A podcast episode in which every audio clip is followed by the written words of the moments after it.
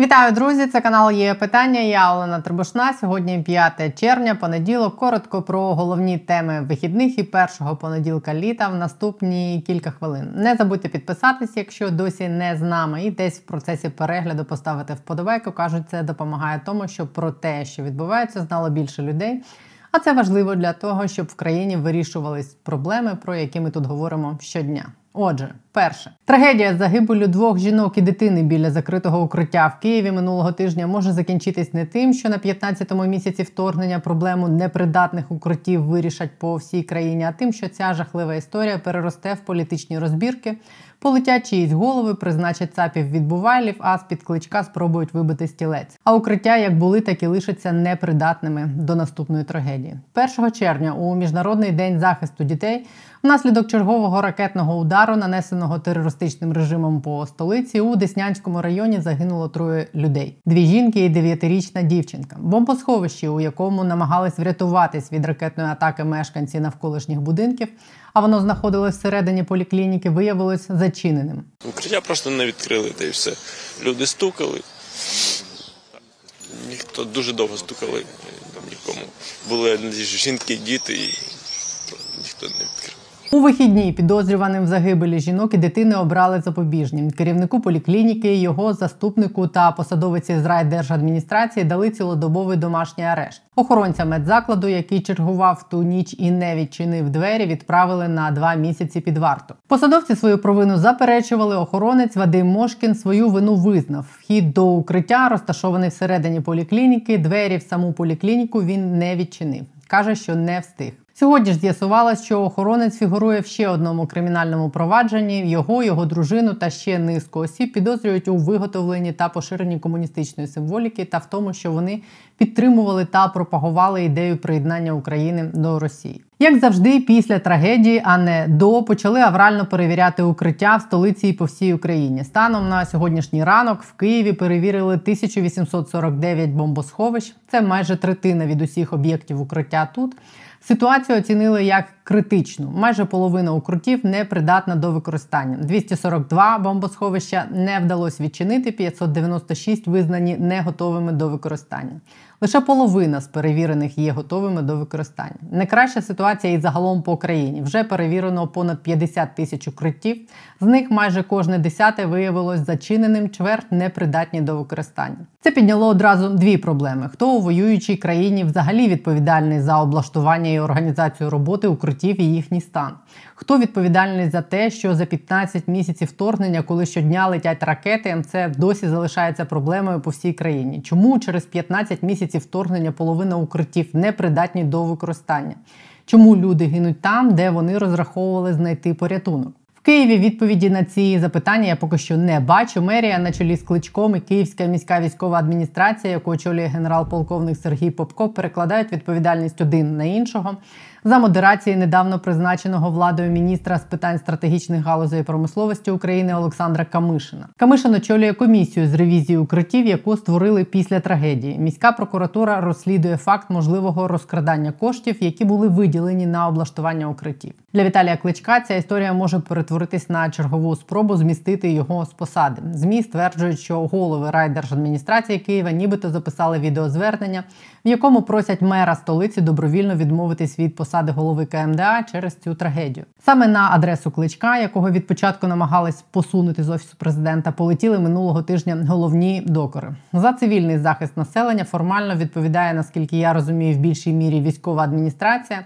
голову якої призначає офіс президента. Хоча в цій трагедії винні всі: і військова адміністрація, і мерія, і вище керівництво усі, хто кинувся аврально перевіряти укриття на 15-й місяць вторгнення після загибелі людей шукати ЦАПа відбуває винного у їхній загибелі. Усі, хто не зробив того, що мав зробити за 15 місяців до того, як люди загинули. Тому важливо, щоб за з'ясуванням того, хто винний в загибелі людей і хто буде відповідати, не була заговорена і була вирішена головна проблема, яку вскрила ця трагедія, яку до цього успішно ігнорували стан укриттів.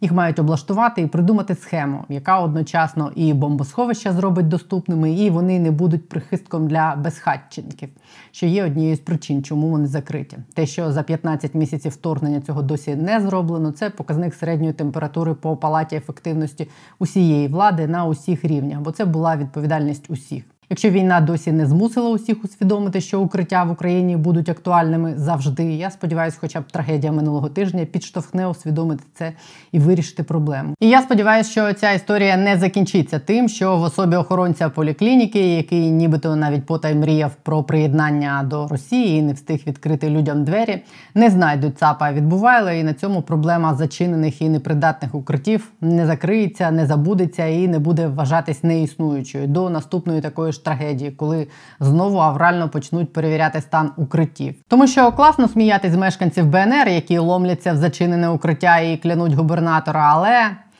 Тепер про мешканців БНР. Російський добровольчий корпус та Легіон Свободи Росії у вихідні і сьогодні знову кошмарили Білгородську область в районі Шебекіна та Нової Таволжанки. Діпстейт вже навіть позначив частину Білгородщини, яка прилягає до українського кордону сірою зоною. Це смуга землі біля цієї самої Нової Таволжанки довжиною 8,5 кілометрів і завширшки від кілометра до двох тобто приблизно 10 квадратних кілометрів. Сьогодні вночі за допомогою дронів повстанці, назвемо їх так, з РДК і Легіону Свобода знищили два російських танки БМП та БРДМ в районі КПП Шебекіна. Вчора російські повстанці взяли в полон перших російських військовополонених. РДК і Легіон звернулись через телеграм до губернатора Білгородщини Гладкова. Запропонували приїхати і обміняти кілька хвилин особистого спілкування на двох російських полонених. Гладков типу погодився, але не приїхав. Згодом полонених російських військових стало до десятку. Ніхто за ними так і не приїхав. Їх передали Збройним силам України в обмінний фонд. Раз губернатор не контролює ситуацію в регіоні, не знає, скільки пленних ваших пацанов знаходиться в нашому плену. Ми будемо общатися з тими, хто приймає рішення в Москві. Тим часом на території самої Білгородщини місцева влада місцями розсосалась і так виглядає, там намалювались свої бажаючі взяти владу в свої руки. Місцеві мужики з тероборони, яку вони тепер там створюють, буквально дослівно кажуть про те, що готові брати владу в руки. Все, менти сваливають, Росгвардія сваливає. Буде все на наших плечах то Хто увидит білі пов'язки, значить присоединяйтесь нам, берите все, що у кого є. Только ми можемо взяти власть в свої руки. Словом, жарти про БНР потроху перестають бути жартами. Мені здається, я скоро не здивуюсь повідомленню про те, що Україна буде модерувати перемовини між повстанцями БНР і Кремлем і підписувати якийсь там Шебекінський мир чи Шемякінський. Там даже сейчас в районе Шемякина идет интенсивные обстрелы. Вот. Да. А? Шмекина. Шмекіна, де? Шмякінський мір, Шемякінський байдуже. Головне, щоб росіяни не бомбили Шемякіна чи Шебекіна 8 років. Сьогодні в день Міністерство оборони Росії традиційно повідомило, що розгромило всі ДРГ на території Білгородської області, але після того РДК виклав відео своїх бійців, які йдуть вулицями російського селища Нова та Волжанка. Ще порцію російських військових взяв в полон Пригожин. Вночі він виклав відео з підписом Тримайте вишеньку на торті, на якому допитують затриманого полковника збройних сил Росії. На відео Вишенька каже, що військові російської регулярної армії обстріляли машину Вагнерів вагнерівців. Ты кто? Я подполковник Веневетин Роман Геннадьевич, командир 72-й бригады. Дальше. Что ты сделал? Обстрелял машину ЧВК «Вагнер».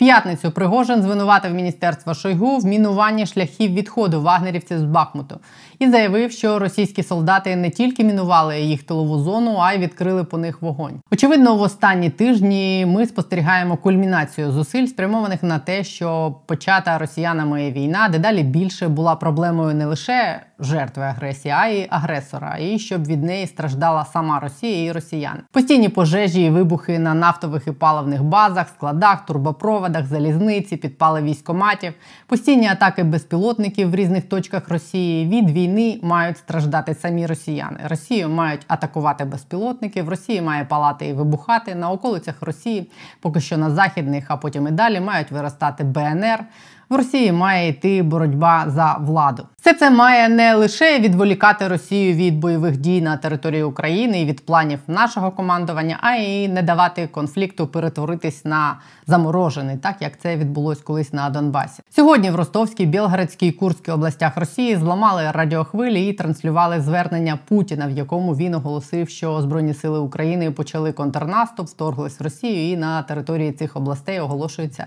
воєнний стан, а в країні загальна мобілізація. Сограждане, братья и сестры. Сегодня в 4 утра украинские войска вооружены НАТО с согласия и при поддержке Вашингтона вторглись на территорию Курской, Белгородской и Брянской областей. Це виявилось фейком, але сотні тисяч росіян не одразу про це дізнались і пережили кілька тривожних моментів. Цікаво і важливо, що на тлі того, як війна просувається вглиб Росії, того як Кремль атакують безпілотники, а російські повстанці атакують прикордонні російські регіони, в російському суспільстві непомітно поки що настроїв, схожих на патріотичну мобілізацію, якими б точно хотів скористатись Кремль. Якби вони були, вже б скористались. Натомість російські пабліки сьогодні повідомляли, що ФСБшники нібито затримали підлітка з Білгородщини, який записав і виклав тікток відео, в якому звертався до РДК і Легіону Свобода зі словами Працюйте, браття, ми вас дуже тут чекаємо. Тому очевидно, те, що відбувається, це елементи тактики: розхитати, дезорієнтувати і дестабілізувати ворога психологічно, організаційно, військово. Сьогодні, от американське видання CNN із посиланням на джерела, знайомі з даними американської розвідки, написало, як за версією цих джерел Україна реалізувала напередодні масову атаку дронами на Москву і московську рубльовку. Вони стверджують, що Україна створила у Росії цілу мережу агентів для диверсії та надає їм безпілотники власного виробництва, які ймовірно переправляють до Росії контрабандними маршрутами. Там вважають, що Україна надала їм безпілотники свого власного виробництва. Як вдалося переправити ці безпілотники в тил ворога, невідомо, але джерела припускають, що українська сторона організувала добре відпрацьовані контрабандні маршрути, які можуть бути використані для відправки або безпосередньо безпілотників, або їхніх компонентів до Росії, де їх потім збирають. Публічно американські посадовці засуджують удари всередині Росії, пояснюючи, що це може призвести до ескалації. Але в приватних розмовах і американські, і європейські офіційні особи визнають, що атаки по території Росії є виправданою військовою стратегією, яка може відволікати ресурси Кремля на захист і власної території Росії. Згідно з повідомленнями британської розвідки, російське командування вже стоїть перед дилемою посилювати оборону в прикордонних регіонах Росії чи зміцнювати позиції в окупованих регіонах України. Деякі західні посадовці і публічно кажуть про те, що атаки на Росію в усіх їхніх проявах це частина військової стратегії, і вона виправдана. Минулого тижня міністр закордонних справ Великої Британії Бен Уоллес, якого зараз просувають на посаду наступного генсека НАТО, сказав журналістам, що Україна має право спрямовувати силу за межі своїх кордонів, щоб підірвати здатність Росії проєктувати силу в самій Україні. Законні військові цілі за межами її власних кордонів міжнародно визнані частиною самооборони нації. Що для нас ці історії з атаками на російську територію важливо, це те, що поки не знято питання використання так званими російськими повстанцями, чиїми руками ця стратегія в тому числі реалізується західної зброї. Після попередньої спецоперації навпаки на Білгородщині американські посадовці чекали від нас пояснень, чому у РДК і Легіону Свобода опинилась західна техніка. Сьогодні стало відомо, що в Брюсселі почали розслідування щодо повідомлень про те, що російські добровольці, які здійснюють рейди на територію Росії, нібито використовували надану Україні зброю бельгійського виробництва.